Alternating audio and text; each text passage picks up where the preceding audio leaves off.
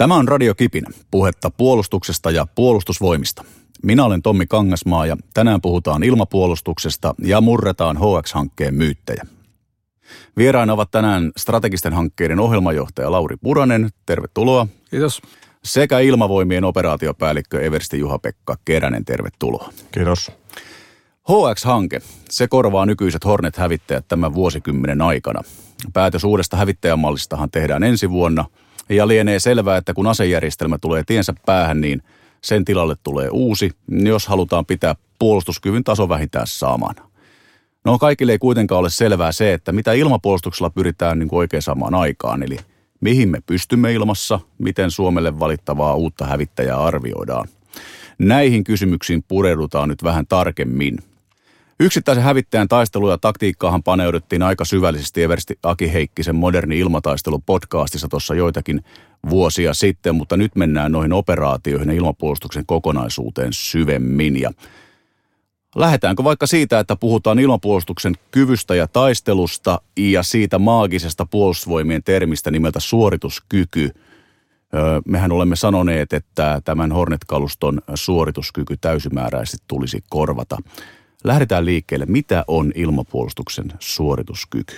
No, suorituskyky on yleensä ensin vähän laajempi asia. Puolustusvoimissa me näemme tämän asian sillä tavalla, että meillä on tehtävä, on joukko, joka sen tekee, sitten sillä on välineet, millä se toteutetaan ja selkeä on henkilöstö, joka koulutetaan siihen. Ja se tulee tästä kokonaisuudesta. Pitää olla osaava henkilöstö, kunnolliset välineet, jotta pystytään tämä tehtävä toteuttamaan.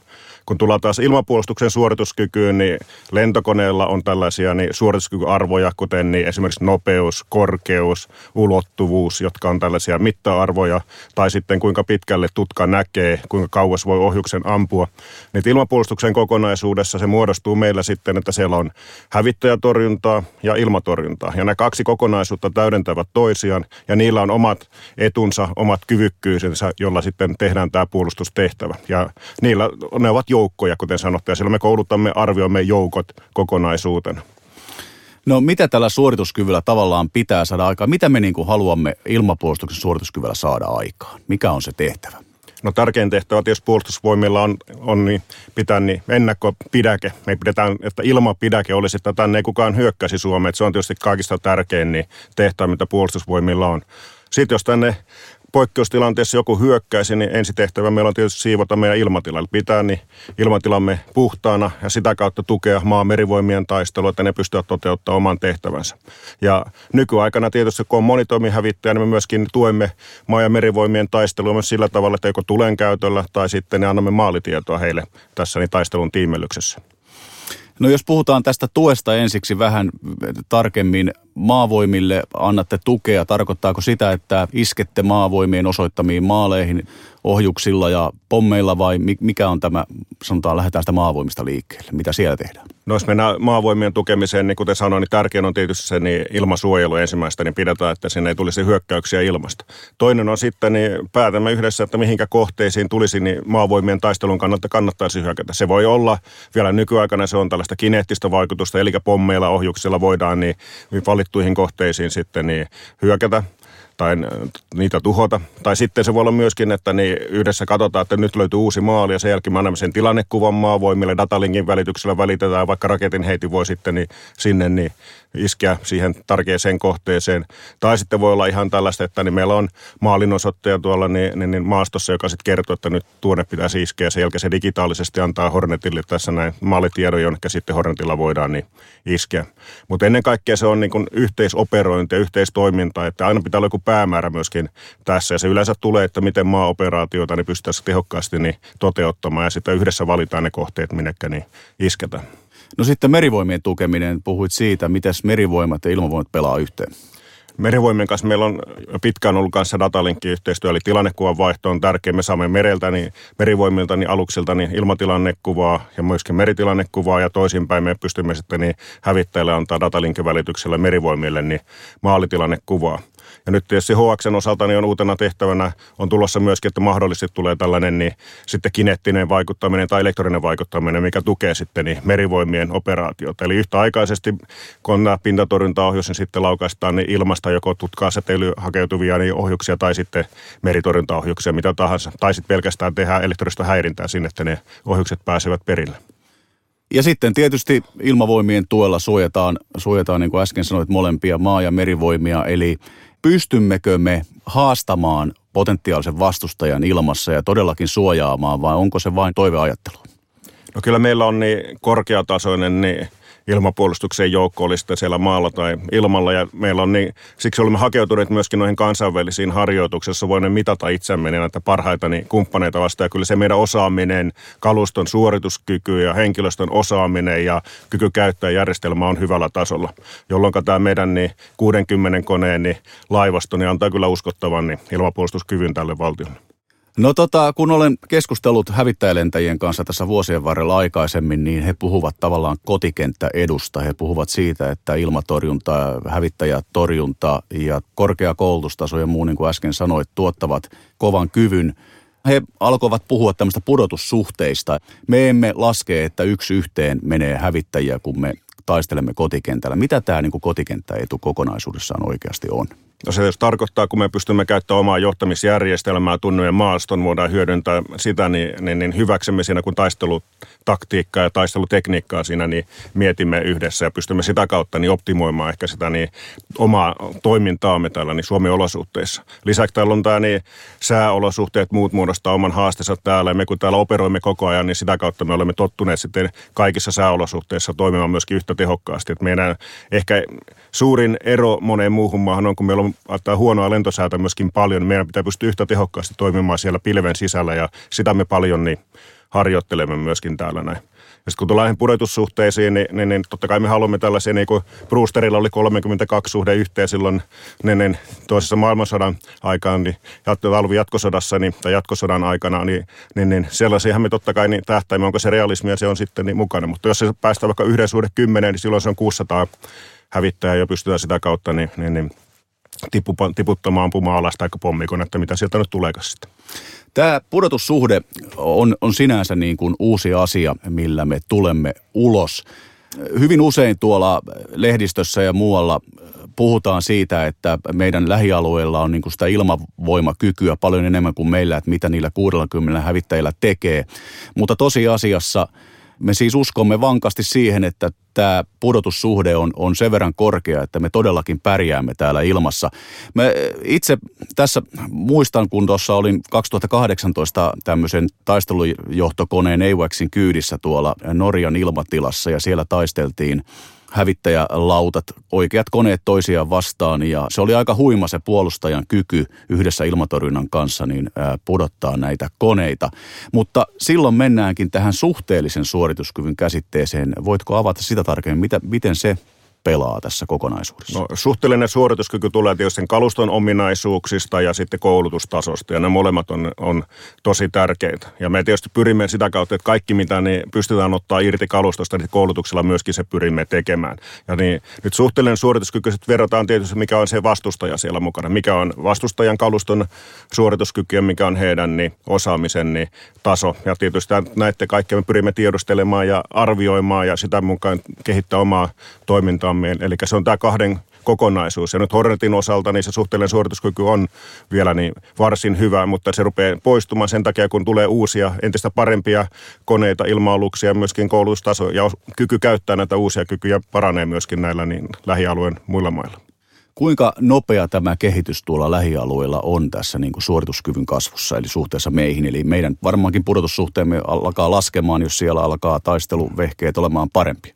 No kyllä se niin, kuten tällä sanotaanko ilmailun kehittäminen aika hidasta. Että noin 15 vuoden välein voi sanoa, että tulee uusi tällainen sukupolvi ilma-aluksia, mutta jatkuvasti päivitetään ohjelmistollisesti muita näitä niin, koneita. Ja nyt tässä tapauksessa niin, tuossa niin Venäjällä on tapahtunut, että siellä on tullut uusia tällaisia Suhoi 35 koneita ja seuraava sukupolvi, ehkä Suhoi 57 kalusto on tulossa tänne, jotka on selkeästi niin parempia kuin nämä vanhat Suhoi 27 tai 29 niin koneet.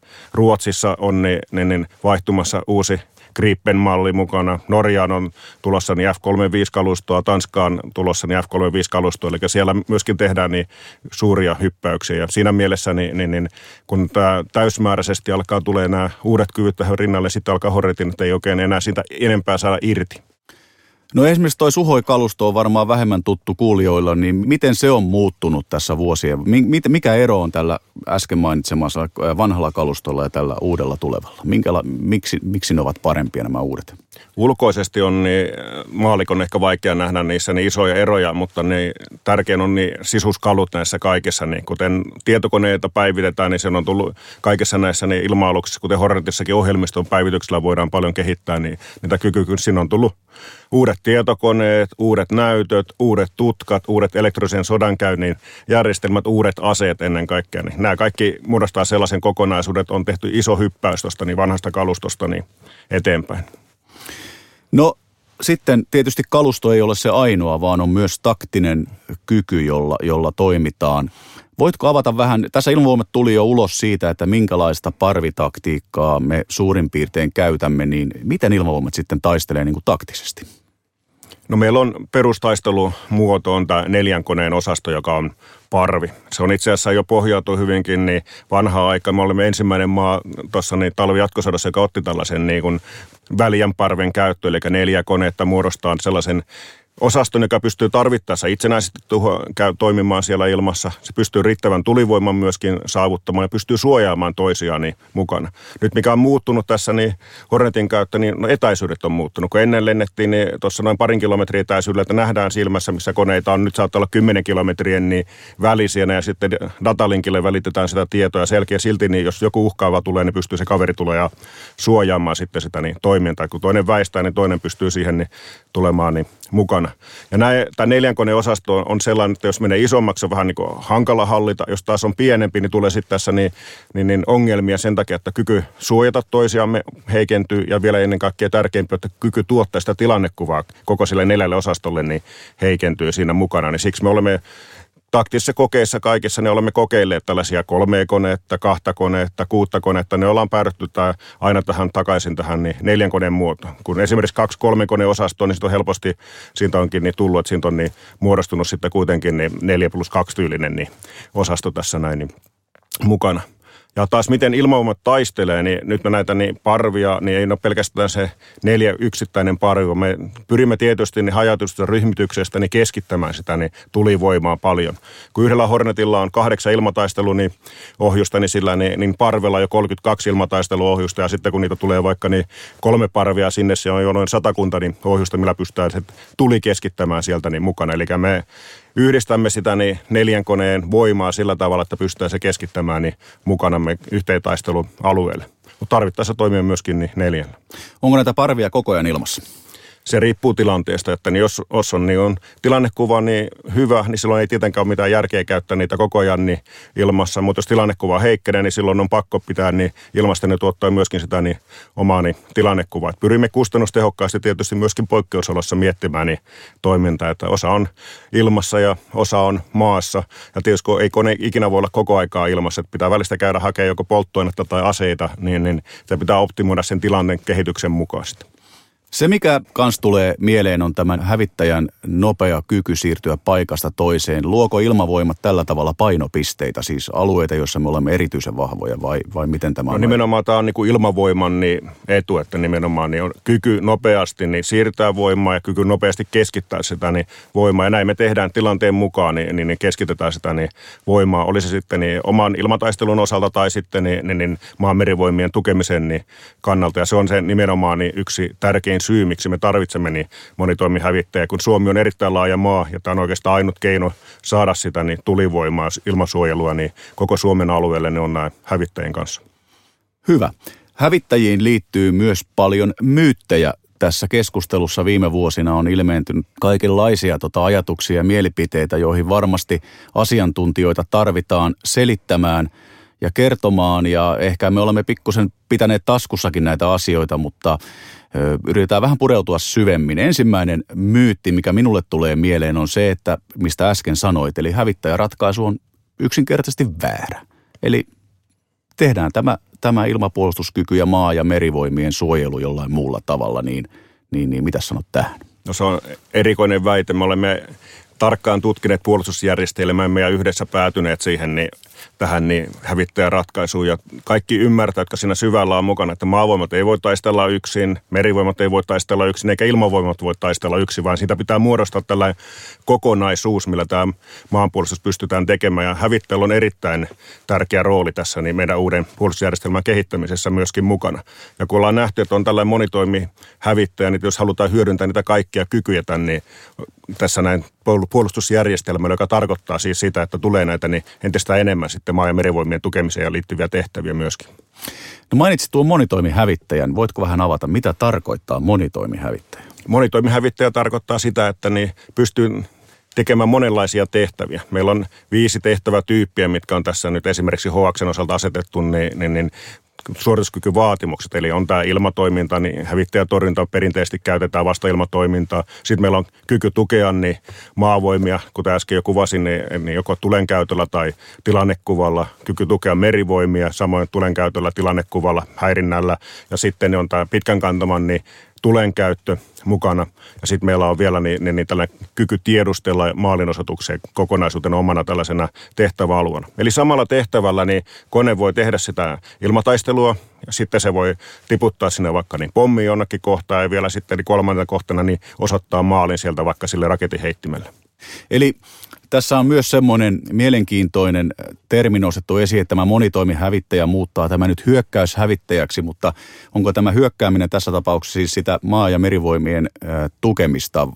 Tätäkö se monitoimihävittäjän hyökkääminen tarkoittaa? No se on niin, kun sinulla on noin panssarilaatat, niin onko panssarivaunu hyökkäysase tyylisesti mennä, tai meillä on hyökkäysvaunu, niin sama asia, että tämä rynnäkkökivääri, niin nimenomaan sehän on puolustajan toimenpiteitä ja kaikki meillä tehdään, oli se sitten niin jalkaväen taistelua tai sitten niin taistelua ilmassa, niin siihen liittyy tällaisia puolustuksellisia hyökkäyksellisiä elementtejä ja hyökkäyksiä voidaan tehdä myöskin niin omassa maassa, että niin, niin, niin se ei tarkoita tosiaan mikään hyökkäyshävittäjä. Tämä on niin erikoinen niin myytti tosiaan, mikä on nostettu ilmaan ja sitä oikein tahdo edes ymmärtää itse, että mitä sillä halutaan niin kuin saavuttaa. Että ehkä vaan tarkoitushakuinen termi, jolla ei ole mitään niin kuin paikkansa pitävyyttä.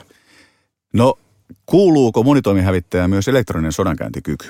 Kyllä se kuuluu, se on keskeisesti niin nykyään kaikki. Pitää olla, kun mikä tahansa tehtävää, niin hävittäjä menee ilmassa. Se aina voi joutua ilmataisteluun joko hävittäjän kanssa tai ilmatorjunnan kanssa. Pitää tietysti niin kyky pärjätä molempia niin vastaan. Ja elektrisen sodankäynnin kyvyt on tässä keskeisessä niin roolissa. Pitää olla kyky häiritä tutkia, pitää olla kyky tavallaan laittaa häivettä sinne mukaan jollain silpulla muulla, eli harhauttaa näitä niin tutkia, taikka sitten on noita niin muuta sensoreita, sanotaan vaikka tällaisia elektroptisia sensoreita, niin se on joko tällaisia perinteisesti niin lentonäytössä näkyy soihtua, että mikä on niin silmällä näkyvää tai ei silmällä näkyvää, on tällaista niin lasikuitu tyylistä alumiinikuitua, jolla sitten tutkaa pyritään härhauttaa. Ja sitten on tietysti tämä kyky häiritä sitten niin, niin, niin joku vastustajan tutkija. Ja niistä on kokonaisuus. Ja se on myöskin ehkä toinen puoli, mikä ei tunni selkeästi esillä, on sitten, että niin, kun joku lähettää jotain, niin se on myöskin kyky hyvä aistia siinä. Eli myöskin se on tärkeä tilannekuvan tuottaja. Että jos joku tuolla säteilee, niin pyritään paikantamaan ja sitä kautta niin tekemään itselle parempaa tilannekuvaa.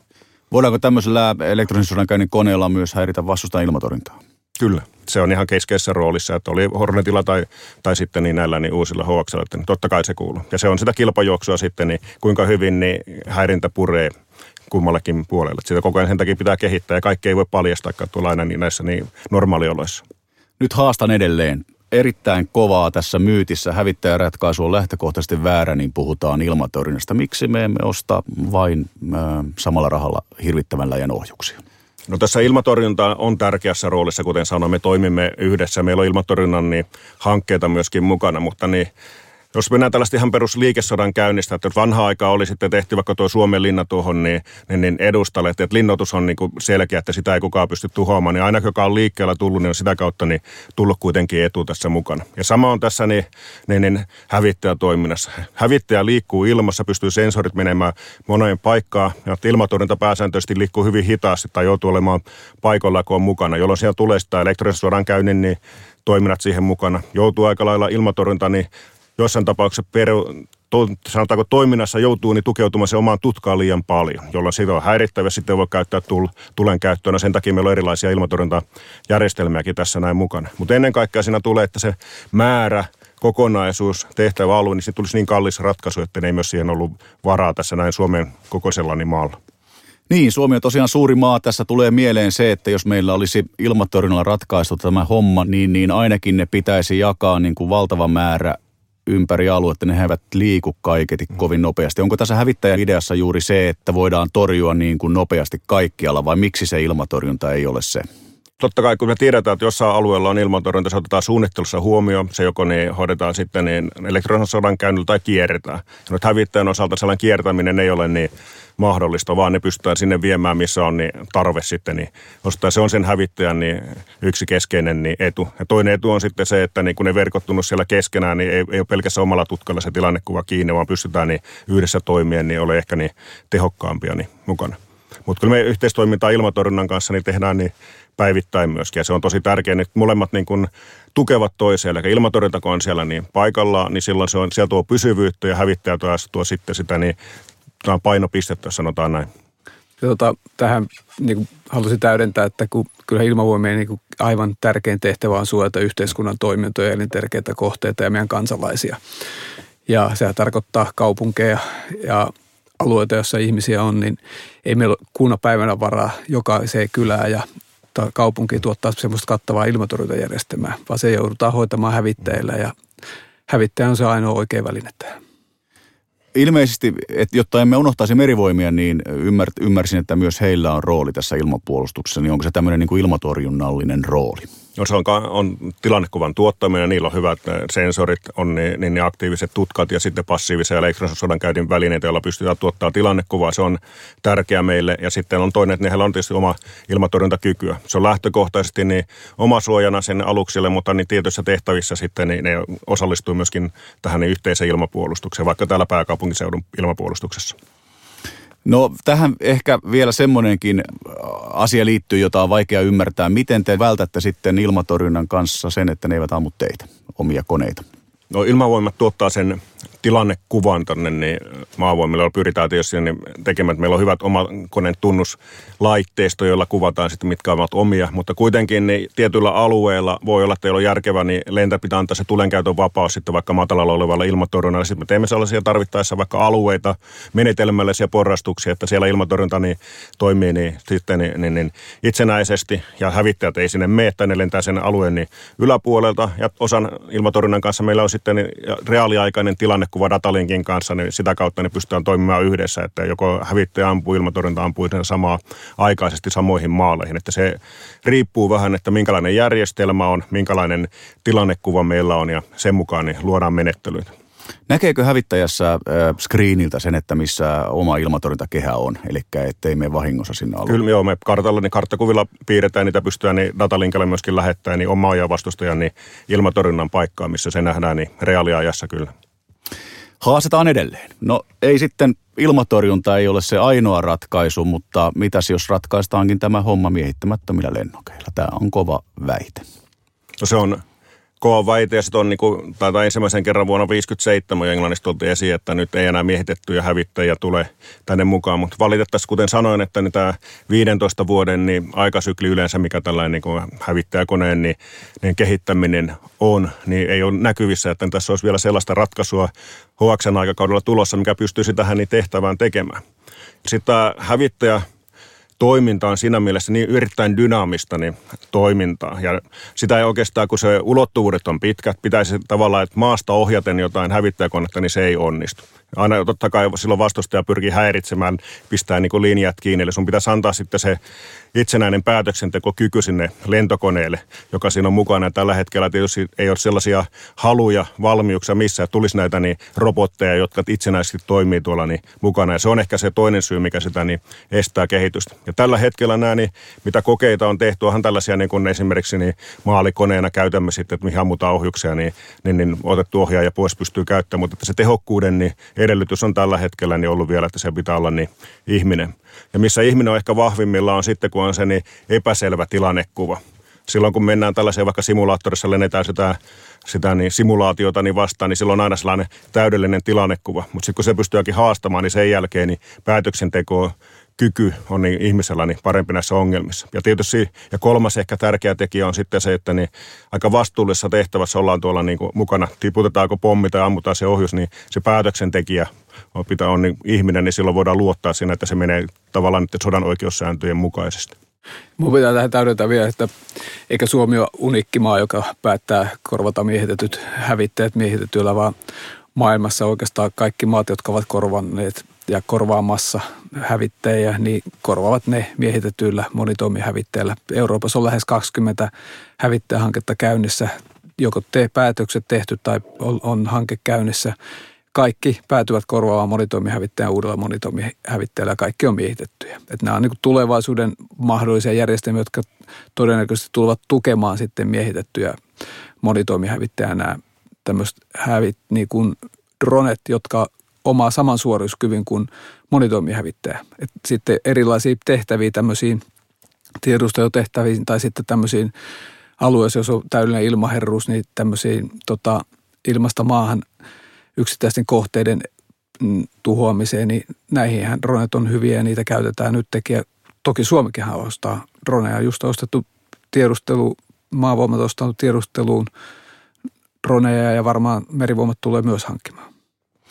Joo, ne tulee tukena, niin varmasti jatkossa mietitään, että millä tavalla saadaan ensinnäkin se tulee tällaisia halpoja niin omasuojaa taistelua tukevia tehtäviä, jotka on niin, niin halpoja, että ne heitetään vaan pihalle ja ne sen jälkeen tekee tehtävässä. Sitten voi tulla ehkä tässä muutaman miljoonan niin vehkeitä, jotka sitten niin, niin, niin on houkutus lintuina tyylisesti siinä mukana, että ne hakeutuu sitten ilmatorjunta tai vastustahävittäjät niin, niihin. Ja sitten niin, niin, niin, jossain vaiheessa niin tulee sitten näitä niin kalliimpia systeemejä, jotka tulee olemaan kokoillaan, niin sitten tulisi siihen niin yhdessä, joka pystyisi lentämään, niin sen niin osaston mukana.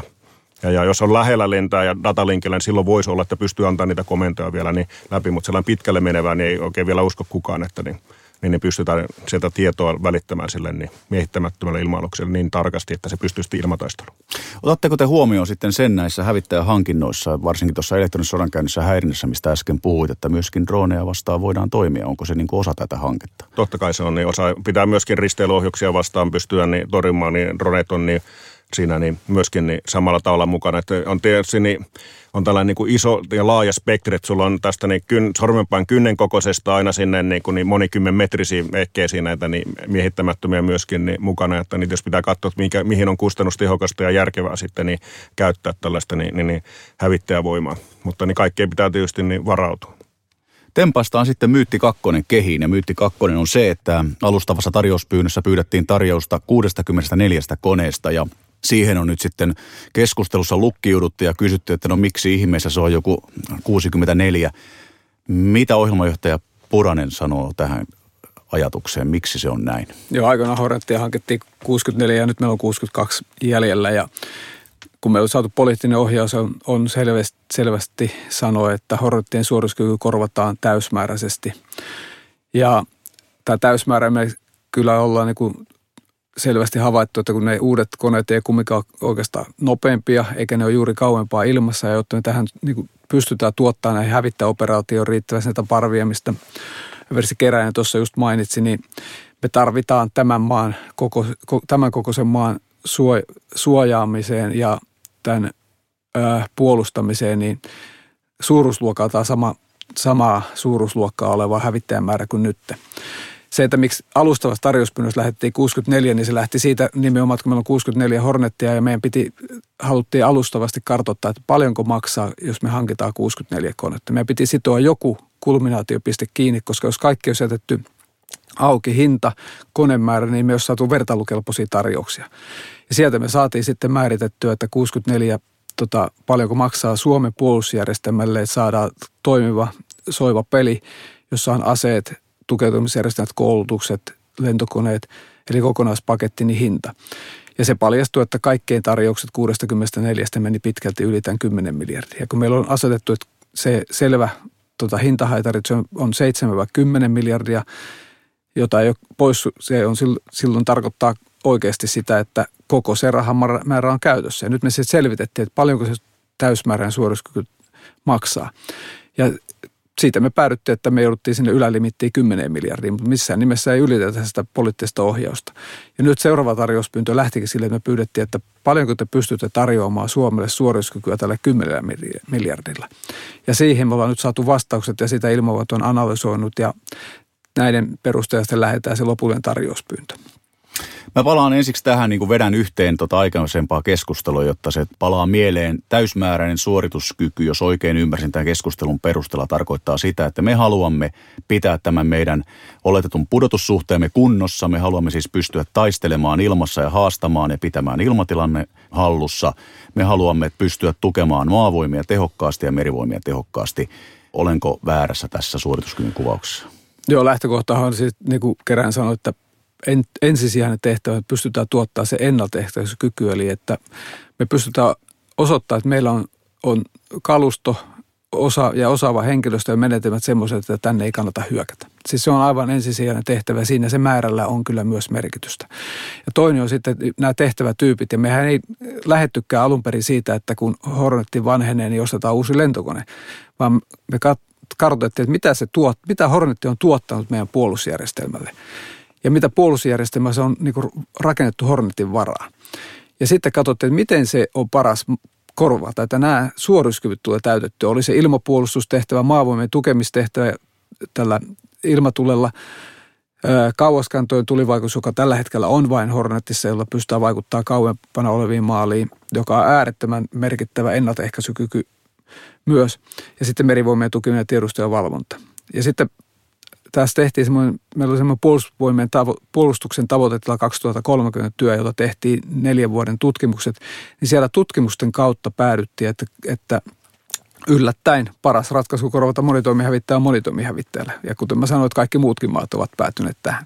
Ja sieltä se on tullut, eli, eli se merkitys, mikä, minkä Hornetti on tuottaa puolustusjärjestelmälle – ja nyt että jos sitä ei niin tuu, niin koko meidän puolustusjärjestelmä konsepti joudutaan katsomaan uudestaan, koska siellä on maa- ja merivoimat luottaa tiettyihin meidän tota, puolustusilmavoimien tuottamien järjestelmiin, ja se on annettu ilmavoimien vastuulle. Ja sitten, niin kuin mä sanoin, että kumminkin se koko puolustusvoimien tärkein tehtävä on suojata meidän yhteiskuntaa ja yhteiskuntajärjestystä ja, ja kansalaisia. Hyvä. No sitten mennään takaisin siihen konemääriin. Miten nyt 62 konetta on. Äh, mihin niiden käyttö perustuu? Siis tarkoitan sitä, että jaetaanko se Suomen alueella miten ja, ja, ja miksi tuo määrä on meille nyt ihan ok? No me olemme simuloineet, laskeneet ja sotapeleissä paljon katsoneet, mikä niin, niin, niin olisi järkevä määrä. Jos mielellään operaatiopäällikkönä ottaisin niin huomattavasti enemmänkin, joka lisäisi minun niin, niin, niin toiminnan vapaukseni, mutta toisaalta meidän puolustusjärjestelmä, kun on mitottu kokonaisuuteen, ei meillä ole varaa lisätä myöskään. Että ilmavoimien koko on nyt se, mikä on, ja niin tässä niin ei meillä voida enempää siihen rahaa syytää, niin silloin pitää tällä tulla toimeen. Ja nyt kun sitä ruvettaisiin vähentää niin selkeästi tästä, niin määrästä tarkoittaa suoraan, että silloin pitää ruveta miettiä, kuinka paljon mä saan niitä koneita sinne ilmaan, minne niitä pystytään ulottamaan mukana, säästää niitä rajoituksia. Nyt kun sillä Hornetilla me pystytään niin koko maahan, niin suuntaan pystytään kahteen, jopa kolmeen niin ilmaoperaatiosuuntaan samanaikaisesti niin reagoimaan tai sitten pystytään selkeästi keskittämään niin voimaa. Ja tämä nykyinen niin konemäärä niin, niin, niin riittää tähän niin meidän niin tällä olevalla uhka-alueella niin, niin, niin meidän arvion mukaan.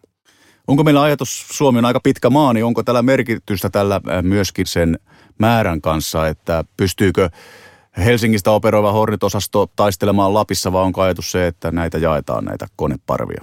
No tilanteen mukaisesti toimitaan. Me ollaan tällainen hajautettu taktiikka niin ilmavoimissa, että me pyritään mahdollisimman useille niin lentopaikalle hajauttamaan meidän koneet ympäri Suomea. Tietysti sen takia, että niin, ne, jos ne on tulen alla, niin niihin on vaikeampi niin hyökätä.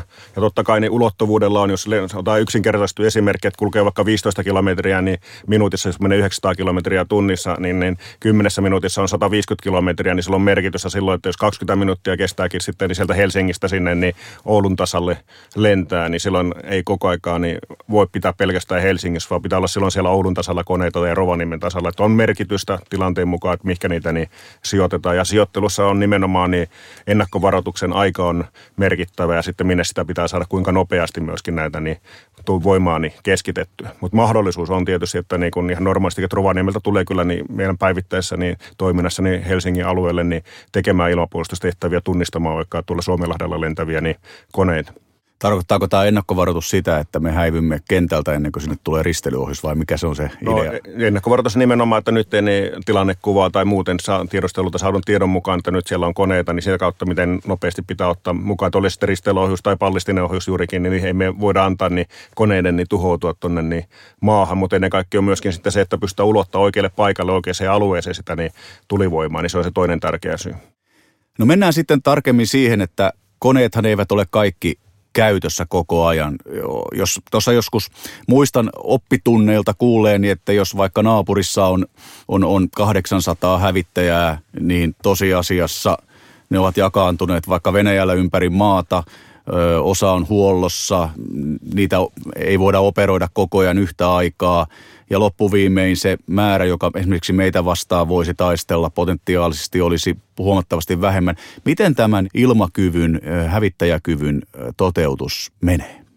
No se on juuri näin, että koneet on, kun ne on oikein tällaisia, niin voisi sanoa, että ne on niin Formula 1 autojen tyyliset, jotka on hyvin viritetty ja ehkä että ne tarvii myöskin niin huoltoa. Ja voi, ehkä tuolla sanotaan, että noin niin parikymmentä prosenttia koneista on tässä niin huollossa, mihinkä pitää varautua mukana. Totta kai pyritään nostamaankin sitä niin ylöspäin, mutta niin, niin, niin koko ajan koneelle tehdään joko niitä päivityksiä, että tehdään tällaisia uusia niin jotain, niin, niin, niin johdotuksia vedetään muita, tai sitten tehdään tällaisia rakennekorjauksia, jos siinä on ilmentynyt jotain vikaa tai vikakorjauksia, niin se on aina niin mikä tahansa, niin, niin, niin ilmailussa niin kaikki ei ole käytössä, vaan se on, sanotaanko noin kolme neljäsosaa, 80 prosenttia, niin on se, mikä on hyvä nyrkkiarvo. Eli syy tarkoittaa myös meillä sitä, että 62 niin se noin parikymmentä on siellä huolloissa tai, tai aseistettavana tai muuta vastaavaa. Noin vajaa, kyllä. Meillä on osa juuri ja sen mukaan me olemme myöskin meidän niin sen, kun se suorituskyky, eli mikä on se joukko, niin sen mukaan me myöskin olemme mitottaneet oman toimintamme. Ja sama tarkoittaa myös niitä, jotka meitä vastaan toimivat. Kun puhutaan tästä määrästä ja tästä HX-hankkeesta, niin – Mennään tarkemmin siihen HXn hankintaan ja, ja tota, eli miten Hornetit korvataan uusilla hävittäjillä.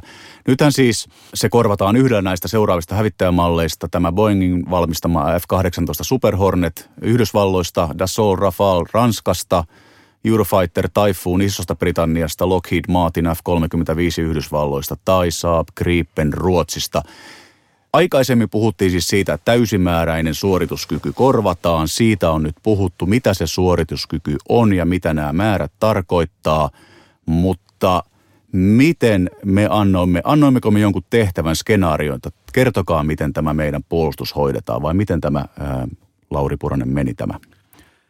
Joo, mä, no mä oikeastaan voisin kertoa sitä päätöksentekomallista ja miten me päätämme tämän hävittäjästä. Keränen voisi jatkaa siitä tärkeimmästä osasta siis suorituskyvystä, koska se on se perusta. Eli kun tässä hankitaan siis ilmavoimien taistokyky ratkaista aina 2060-luvulle asti tällä päätöksellä. Ja se, sen takia tämän päätöksen niin kuin merkittävyys on aivan valtavan suuri sekä poliittisilla päättäjillä, että tekee oikein päätöksiä ja sitten toki puolustusvoimien valmistellaan, että tuotetta ja nimenomaan, että me tuotetaan se uskottava suorituskyky. Ja me halutaan tehdä semmoinen päätöksen malli, että suorituskyky korostuu. Mutta sitten siellä on muita tärkeitä asioita, joista on tämä huoltovarmuus, eli miten me pystytään operoimaan rauhanajan aikana ja, ja kriiseissä itsenäisesti ää, riittävän pitkän ajan ja ää, huoltamaan, korjaamaan näitä koneita ja miten me pystytään Suomessa kouluttamaan henkilöstö tälle koneelle. Siitä on laitettu tiukat vaatimukset. Ja sitten meillä on toi elinkaarikustannukset, joka tarkoittaa se hankintahinta ja sitten se käyttöhinta. Eli kun me on sanottu poliittisen, poliittinen ohjaus tullut, että Hornetin seuraajan käyttökustannukset pitää mahtua normaaliin puolustusbudjettiin, että sinne ei tule korotusta. Se tarkoittaa, että kutakuinkin samaa suuruusluokkaa kuin Hornetin käyttö, ei, ei yksi yhteen, mutta se pitäisi olla sen uuden hävittäjän. Ja sitten tuota se hankintahinta, joka määrittyy nyt tällä hetkellä on se 10 miljardia ja uskon, että se säilyy ja se, se on se rajat siihen hintaan, se koko järjestelmä, siis sen käyttöönotto ja kaikki pitää saada siihen hintaan. Ja sitten on tämmöinen teollinen yhteistyö, jolla tu, niin kuin tuetaan suomalaista puolusteollisuutta ja sitten myös tämmöistä mahdollisesti turvallisuusteollisuutta ää, ei vastakauppoina, että, että kun me ostetaan jotain, niin myydään jotakin sinne, vaan su, saadaan sitä huoltokykyä tai sitten saadaan semmoisia Suomelle tärkeitä uusia teknologioita suomalaisille firmoille. Siihen on asetettu 30 prosentin vaatimus. Ja nämä kolme päätösaluetta on semmoisia, jotka on pakko läpästä. Ja jos ei läpäise näitä meidän asettamia erittäin tiukkoja vaatimuksia, niin se kandidaatti putoaa pois kilpailusta. Ja sitten se kummiksen ratkaiseva, kun on päässyt nämä läpi, niin tulee se suorituskykyarviointi, että miten se täyttää Suomen asettamat suorituskykyvaatimukset. Ja se on ainoa, joka arvioidaan ja sieltä tulee se puolustusvoimien esitys. Sitten puolustusministeriö ja puolustusministeriö vie sitten tämän päätettäväksi valtioneuvostolle. Eli tämä on niin harva, tämä aikaisemmin Hornet-hankinta Laivo 2020 hankinta ja nyt tämä HX-hankinta on semmoisia, jotka on viety puolustusministeriöstä valtioneuvostotasolla. Mutta tämä on niin merkittävä. Ja sieltä tulee se lopun perin päätös. Ja nyt se keränne voisi oikeastaan kertoa se, koska se suorituskyky on niin merkittävässä roolissa, että miten me arvioimme sitten sen – Meillä on tällainen skenaario-perusteinen lähestymistapa, eli me loimme viisi ongelmaa näille kandidaateille ja kuudes ongelma oli tämä meidän ilmaamien taistelutapa mukana. Ja emme kertoneet, että miten tulisi tai millä pitäisi tämä ongelma ratkaista. Me kuvasimme olosuhteet, kuvasimme sieltä olevat niin uhkat ja sen jälkeen heille, että no miten te tämän niin ongelman ratkaisisitte. Paljonko tarvitte koneita, paljonko tarvitte niin, niin, niin aseita, paljonko tarvitte erilaisia sensoreita ja miten te toimisitte siellä niin ilmassa. Ja tällä tavalla ollaan lähestytty sitä niin, sitten niin ratkaisuja. Tämä myöskin arvioidaan sitten niin, niin, niin että niin heidän niin toimintatapansa, soveltuuko se meille ja toimiiko se heidän sensorit, järjestelmät sitten sen toimintatavan mukaisesti siten, että se on mahdollinen, niin toteuttamiskelpoinen tämä heidän ratkaisu. Eli tarkoittaa siis sitä, että he voivat tarjota teille eri konemääriä kuin mitä meillä nyt on. He voivat tarjota teille erilaista elektronisen sodankäynnin tai valvonnan tai muun kykyjä yhdistelmänä ja te niin kuin tavallaan – katsotte ne kaikki läpi vai ymmärsitkö? Juuri näin. Joo, ei, ei ole, me emme rajanneet mitään, että mitä tarjot. Siellä voi olla miehittämättömiä, siellä voi olla valvontakoneita, voi olla erityisen sodankäynnin koneita ja nämä, jokainen ratkaisu poikkeaa hieman toisista. Eli on erilaisia aseita, erilaisia järjestelmiä ja sitten on erilainen tapa myöskin käyttää näitä niin omia järjestelmiä meidän kuvaamassamme uhkaympäristössä. Joo, siinä on se, että jotta pääsee nämä kolme porosta, mitkä mainitsin, se hinta ja huoltovarmuus ja teollinen yhteistyö, niin se määrittää sen paketin koko. Että jos näyttää, että ei pääse hintaan, niin ne joutuu miettimään, että miten pakettia säädetään.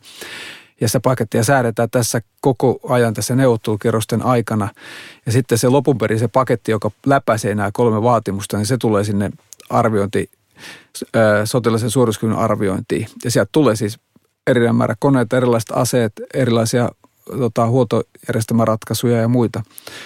Ja tämä on erittäin haasteellinen prosessi sille tarjoajalle, mutta myös meille erittäin haasteellinen prosessi, kun me pyöritään viittä tarjousta, rakennetaan ja viittä tota, tarjousta arvioidaan.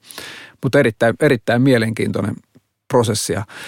Ja se on ollut aika mukava nähdä, että kun keskustelee näiden viiden tarjoajan kanssa, niin kaikki sanoo, että meillä on erinomainen prosessi ja erittäin läpinäkyvä ja tasapuolinen prosessi, että he, kun on monessa maassa ollut kilpailussa, niin he, he näin tasapuolista kilpailua he ei ole aikaisemmin kokeneet.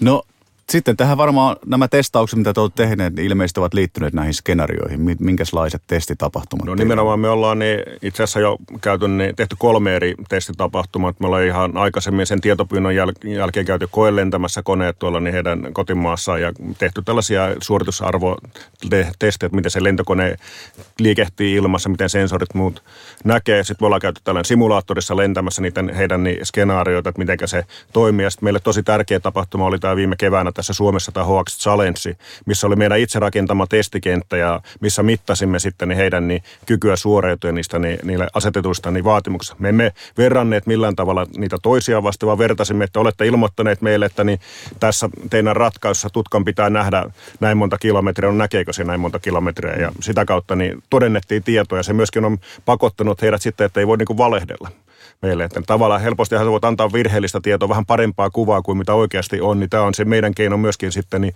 todentaa, että onko se tieto oikea. Ja tämä se tehtiin Suomessa. No miten me voimme sen todentaa? Oliko meillä omia lentäjiä mukana vai, vai miten tämä todentaminen tapahtuu? Nykyään kaikki lentokoneet tallentaa kaiken, mitä tuolla on. Eli se tärkein todentamistapahtuma tehdään lennon jälkeen sitten, että missä niin, miten, miltä näytti, millä meni. Ja siellä kirjoitetaan ne raportit monisivuiset kustakin niin testipisteestä niin mukana. Kaikilla lennoilla, lennoilla ei ollut suomalaisia mukana. Että siellä oli kaksi yksipaikkaista konetta F-35 ja sitten niin Gripen E, jossa niin tuo suomalaisia ei ollut mukana, mutta näissä niin muilla oli myöskin kaksipaikkaisia koneita, eli niin Rafalella, Eurofighterilla ja Superhorrentilla, niin suomalainen lentäjä oli mukana. No miten sitten tämä aseiden rooli, aseiden määrät ja valmistajat ja, ja, ja miten niin kuin me voimme varmentaa, todentaa ja ajatella tätä asekokonaisuutta? Nythän lentäjät puhuvat hyvin usein hävittäjistä, olen kuullut käyttää tämmöistä slangisanaa kuin se on lavetti, eli tarkoittaa, että se kantaa X määrän aseita ja, ja sensoreita. Miten tämä asepuoli tässä testauksessa ja arvioinnissa menee? No me tietysti olemme itse mallintaneet niin aseiden niin suorituskykyä, että se on tietysti tärkeää ymmärtää, että mitä täällä on, on mukana. Meillä on omista niin järjestelyistä koeammuntadataa ja muuta, niistä on simulaatiomallit, joita käytämme tällaiset niin vertailupisteenä ja, ja, ja, me katsomme sitten siellä niin lennoilla, että he ovat ilmoittaneet, että näin kaukaa pitäisi pystyä ampumaan. On, onko se mahdollista niin tässä niin heidän omien järjestelmien mukaan ja sen jälkeen me vielä simuloimme, että pitikö se paikkansa, miten ne ovat sen ilmoittaneet. Aseet on niin, kuten sanottu, niin haastava siinä mielessä, että ei voida kaikkea mennä ampumaan siellä, tulee niin kalliiksi siinä mukana. Silloin pitää niin luottaa, meillä antaa spesifikaatio, vertaamme siellä olevaa dataa, vertaamme mitä se kone näyttää ja sen jälkeen vielä itse mallinnamme simuloille, että niin pitääkö se paikkaansa. No käykö kaikkien aseet kaikkiin koneisiin? Ei käy. Et siinä on niin eroja, että niin, niin, niin, yleensä on niin, niin, niin vaihtele. On aseita, jotka käy useampiin ja on aseita, jotka ei käy. Ja sinä voisi sanoa, että niin ranskalaisilla on, se on lähestymistapa kansallinen, että he pyrkivät, että kaikki on heidän kansallisia niin aseita. Yhdysvalloilla on samanlainen, että ne pääsääntöisesti pitäytyvät niin omissa kansallisissa aseissa. Ja sitten niin, nämä niin Eurofighter ja Gripen, niin sitten niillä omia ratkaisuja myöskin mukana. Että niin, ihan kaikki aseita ei, mutta esimerkiksi tämä niin, niin Meteor-ilmataisteluohjus on kaikissa näissä niin eurooppalaisissa on sama, sama ilmataisteluohjus. Mikä yhdysvaltalaisilla vastaa Meteoria? No niillä on Amrami tällä hetkellä, mikä on, ja sitten on tulossa uusia niin aseita myöskin niin, tällä markkinoilla.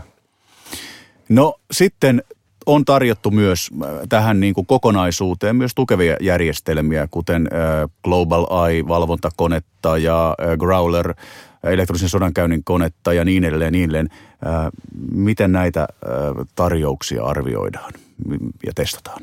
Tuossa Hoax Challengein aikana meillä oli, niin molemmat koneet oli niin tuolla niin mukana osallistui tähän niin testitapahtumiin. Eli meillä oli lentäjät tuolla niin, niin, niin, mukana tuolla niin, niin, niin Ruotsin Globalaissa, miltä se näytti. Ja datalinkilliset kuva myöskin välitettiin meille, että siinä saatiin niin tilannekuvaa. Sehän on tukevassa roolissa siinä mukana. Sitten taas tämä elektronisen sodankäynnin järjestelmät niin todennettiin niin mittaamalla. Ja sitten niin crawlerit tietysti oli mukana ja he, he käyttivät passiivisia kykyjä. Meillä on vielä yksi testiviikko ja on tarkoitus myöskin mennä sitten tällaiselle niin testiradalle katsomaan, miten toimii myöskin esimerkiksi ilmatorjuntajärjestelmiä vastaan tämä crawler ja samalla tavalla se nauhoittaa kaiken tiedon, niin lennon jälkeen sitä voidaan niin todentaa. Olemme myös simulaattorissa lentäneet niin crawleria itse, että niin, miten se toimii, miten se käyttäytyy. Onko meidän ilmatorjunta siis, kun mainitsit ilmatorjuntaa vastaan voidaan testata, niin onko meidän ilmatorjunta vahvasti mukana niin kuin arvioimassa tätä hävittäjää? Tai teettekö te testejä ilmatorjunnan kanssa myös? No ei vahvasti, niin on mukaan, mutta oli, Huak Challengeissa oli paljon ilmatorjuntaa meidän mukana. Että meillä katsottiin lähinnä, katsottiin, että miten niin pystytään havaitsemaan meidän omaa ilmatorjuntaa ja muuta sen tyylisiä niin mittauksia. Ja todennettiin sitten kyky myöskin niin, niin, niin toimia niitä vastaan. No sitten olosuhteet Suomessa tietysti ovat hyvin haastavat ja puhutaan pohjoisesta alueesta ja, ja, ja kaikenlaista on pakkasta ja lunta ja niin edelleen. Ää, miten tämä olosuhdetestaus näkyy tässä teidän testausmenettelyssä ja toisaalta siellä myös mediassa mainittiin, että oli haasteita tämän asian suhteen. Miten no meillä oli, osin oli hyvä huono sää, eli niin kuin Suomessa on pilveä ja muuta, joka niin rajoittaa niin tällaisten esimerkiksi niin kuin lämpökameroiden ja TV-kameroiden niin käyttöä. Ne pitää pystyä myöskin pilven sisällä niin toimimaan niitä olosuhteita me haluttiin ja niin kaikille me niitä pystyttiin myöskin niin mittaamaan, todentamaan siinä mukana. Luminen maasto aiheuttaa niin myöskin näille järjestelmille oman haasteensa, jota me haluttiin siellä niin mitata. Ja sitten on toisaalta niin laskeutuminen niin liukkaalle kiitotielle muulle huonossa nämä olosuhteissa niin, niin, niin on oma mitä halutaan niin todentaa. Siinä se oli ainut ehkä sellainen, mikä niin paljon ei pysty tekemään, koska oli aika lämmin tätä keli, mutta muuten oli erittäin hyvä, kun oli sitä pilvistä, oli huonoa, huonoa säätä, joka kuvaa hyvin tätä Suomen niin sääolosuhteita. No miten sitten tämä liikehtimiskyky, onko se, onko se tärkeä ja toisaalta niin miten, miten sellaisen testaus menee? No se on, on tietysti niin tärkeä. Ja voisi sanoa, että nykyaikaiset nämä hävittäjät aika lailla samantyylisiä siinä niin mukana. Eli me otetaan testipisteitä, meillä on, meillä on lentokoneen suoritusarvo, käppyrät me sanotaan, niin on niiden niin polaarit, muut, niistä katsotaan mukana. Sitten me valitaan testipisteitä, että niin tällä korkeudella, tällä kuormalla, montako keetä sillä voi niin kaartaa, kuinka nopeasti se nousee, kuinka nopeasti kiihtyy. Ihan tällaisia perustestauksia tehdään myöskin. On tehtiin silloin jo aikaisemmin, että tässä Hawk Challengeissa niitä ei niin paljon tehty kuin ihan yksittäisiä testipisteitä vain mukana. Mutta se on hyvin hyvin standardisoitua menetelmää, mitä sitä tehdään, niin, niin koneen vastaanotosta niin tonne niin tällaiseen niin suoritusarvotesteihin. Niin valitaan testipisteet, joka kattaa sen koko lentoalueen niin sieltä niin matalalta aina sinne niin yli 15 kilometrin korkeuteen saakka ja sieltä niin ne käydään todentamassa, mitä se tekee. Yleensä tehdään ensin simulaattorilla, sitten mennään oikealla koneella. No huolestuttaako teitä se, että nyt kun puhuitte tosiaan, tässä on erilaisia hävittäjän kandidaatteja mukana, mutta on myös olemassa hävittäjäkehityshankkeita, jotka korvaavat kyseisiä hävittäjiä mahdollisesti tulevaisuudessa. Onko teillä huoli siitä, että valinta osuu koneeseen, jonka kehityskaari on niin kuin loppupäässä? No, tätä me ollaan tietysti tutkittu ja me ollaan velvollisia päätöksentekijöille sitten niin tuottamaan tietoa, että onko se elinkaari se 30 vuotta, mikä on, mikä on mukana. Kyllä se näyttää, sillä kun ne on vasta käynnistyneet, niin kyllä näillä jokaisella on elinkaarta sinne 2060-luvulle saakka. Ja vähän niin kuin Hornetin tilanteessa ollaan nyt niin mukana, että pääkäyttäjät operoi vielä sinne niin, niin 2060-luvulle saakka ja sen jälkeen niin, niin, niin näyttää, että ruvetaan näitä korvaavia tulee. Kuinka nopeasti näitä tulee, kun ne on käytännössä vielä piirustuspoita tuotteita, niin, mä, niin kuin mä sanoin, että se 15 vuotta on aika normaali elinkaari, niin silloin voidaan olettaa, että niitä 2030 niin viisi alkaa niin lentelee siitä sen jälkeen vielä se kyvyn rakentaminen toinen 15 vuotta, niin sitten alkaa olla, niin se on se aika mittakaava, millä niitä tulee. Onko testeissä tullut yllätyksiä? Positiivisia, negatiivisia, näin niin kuin kokonaisuutena? Onko se yllättänyt vai onko se juuri sitä, mitä te odotitte? Kyllä se on ollut sitä, mitä me odotettiin. ehkä tämä testi niin pakotti myöskin, että ei niin paljon sitä var, virheellistä tietoa ei ole tullut. Että niin helposti niin kuin halutaan niin kuin, sanotaanko maalata positiivisilla pensseleillä se omaa kyvykkyyksiä ja sitten himmentää niitä huonoja ominaisuuksia. Mutta kyllä me ollaan saatu ne, mitä ollaan oletettu, niin hyvin esille siellä mukana. Että niin mun mielestä niin kandidaatit tullut erittäin hyvin mukana ja avoimesti ovat kertoneet vahvuuksia vahvuuksista ja heikkouksista ja me ollaan pystytty se myöskin niin todentaa, että ei ole sellaista niin, sellaista yllätystä ollut millään tavalla. No sitten mennään kovaan väitteeseen. Lauri Puranen on sanottu, että tämä arviointi on teatteria. Meillä on valmis suosikki ja se valitaan. Mitä sanot tähän? Mä en ole havainnut missään meidän organisaatiossa eikä tässä hävittäjähankeprojektissa eikä puolustusvoimissa missään, että olisi ketään suosikkia. Ja ei ole havainnut myöskään meidän tarjoajat, joka on itse asiassa tärkein referenssipiste. Mutta me ollaan myös tämä varmistettu sillä, että me otettu täysin ulkoinen laadunvarmistaja firma mukaan, joka katsoo koko ajan. Siis se on mukana siinä vähän niin kuin lentotoiminnassa on lentoturvallisuus, joka puuttuu aina pieniinkin virheisiin, joita havaitaan, niin tämä Deloitte, joka on laadunvarmistusfirma meillä, on koko prosessin aikana ollut mukana ja kehittämässä ja parantamassa tätä, tätä prosessia. Ja yksi sen aivan keskeinen tehtävä on katsoa, että meillä on tasapuolinen tämä projekti ja prosessi ja tasapuolisesti viedään tämä kilpailu. Ja ensimmäistäkään huomioita heille ei tullut tähän tasapuolisuuteen. Paljon muihin me ollaan saatu hyviä vinkkejä, mutta tämä on, tämä on kyllä niin kuin taattu tämänä. Ja kyllä tämä on enemmän niin kuin median lempilapsi ja media haluaa nostaa suosikkeja ja sitten aina myös kerrotaan, että joku suosii, mutta ei nyt oikein löydy nimiä sitten takaa, että kuka sitä suosisi.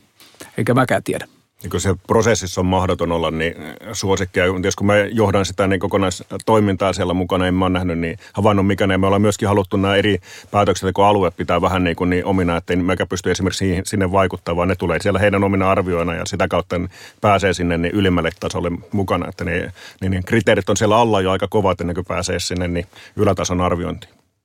Ja mä tähän vielä kumminkin, että silloin kun tämä hanke lähti käyntiin, niin ehkä tuota, jostain muualta kuin puolustus ulkopuolelta taas nostettiin toista kandidaattia, tätä meidän naapurin kandidaattia jostain syystä vahvaksi. Että kyllä tässä niin kuin erilaisia kandidaatteja on, on sitten ilmennyt vahvaksi, mutta ei, ei tätä meidän järjestelmä tai puolustushallinnon puolelta. Eli suosikitkin ovat myös mediassa vaihdelleet.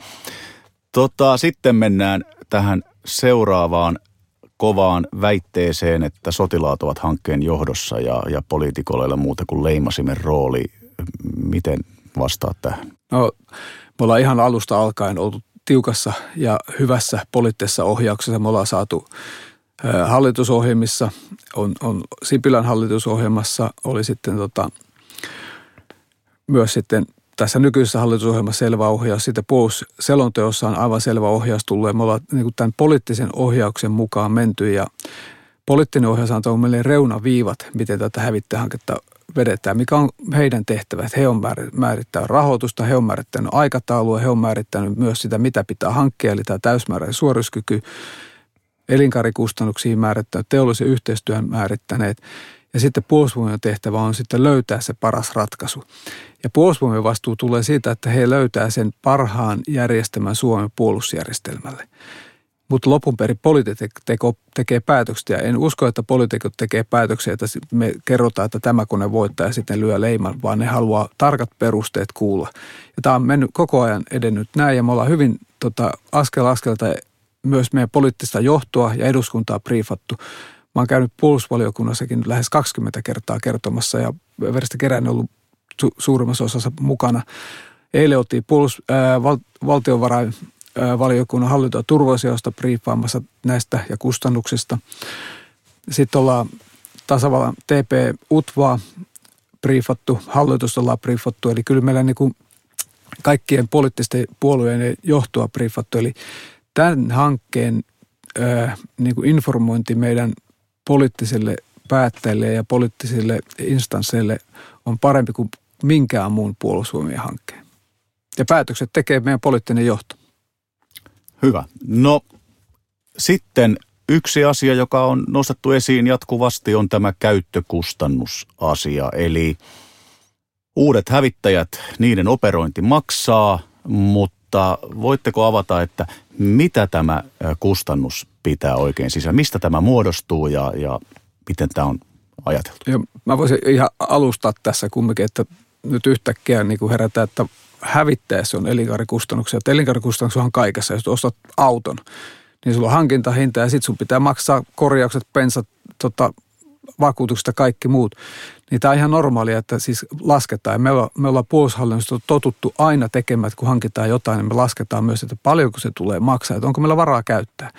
Ja tähän huoli on nyt itse asiassa puolustusvoimilla suurin huoli, että kun me hankitaan uusi järjestelmä, niin onko meillä varaa käyttää tätä? Eihän me voida ostaa järjestelmää, jota ei varaa käyttää. Ja kun meillä on selvä linjaus, että pitää mahtua normaali puolustusbudjetti, eli se ei tule aiheuttamaan mitään lisärasitesta tähän tämän koneen hankkiminen niin kuin, ö, veronmaksajille, vaan se on siellä olemassa olevassa puolustusbudjetissa. Tämä hankintahinta on, tulee ylimääräisenä. Se, se on niin kuin merkittävä poliittinen vastaantulo ja poliittinen instanssi, osoitus, että Suomi haluaa huolehtia puolustuksestansa.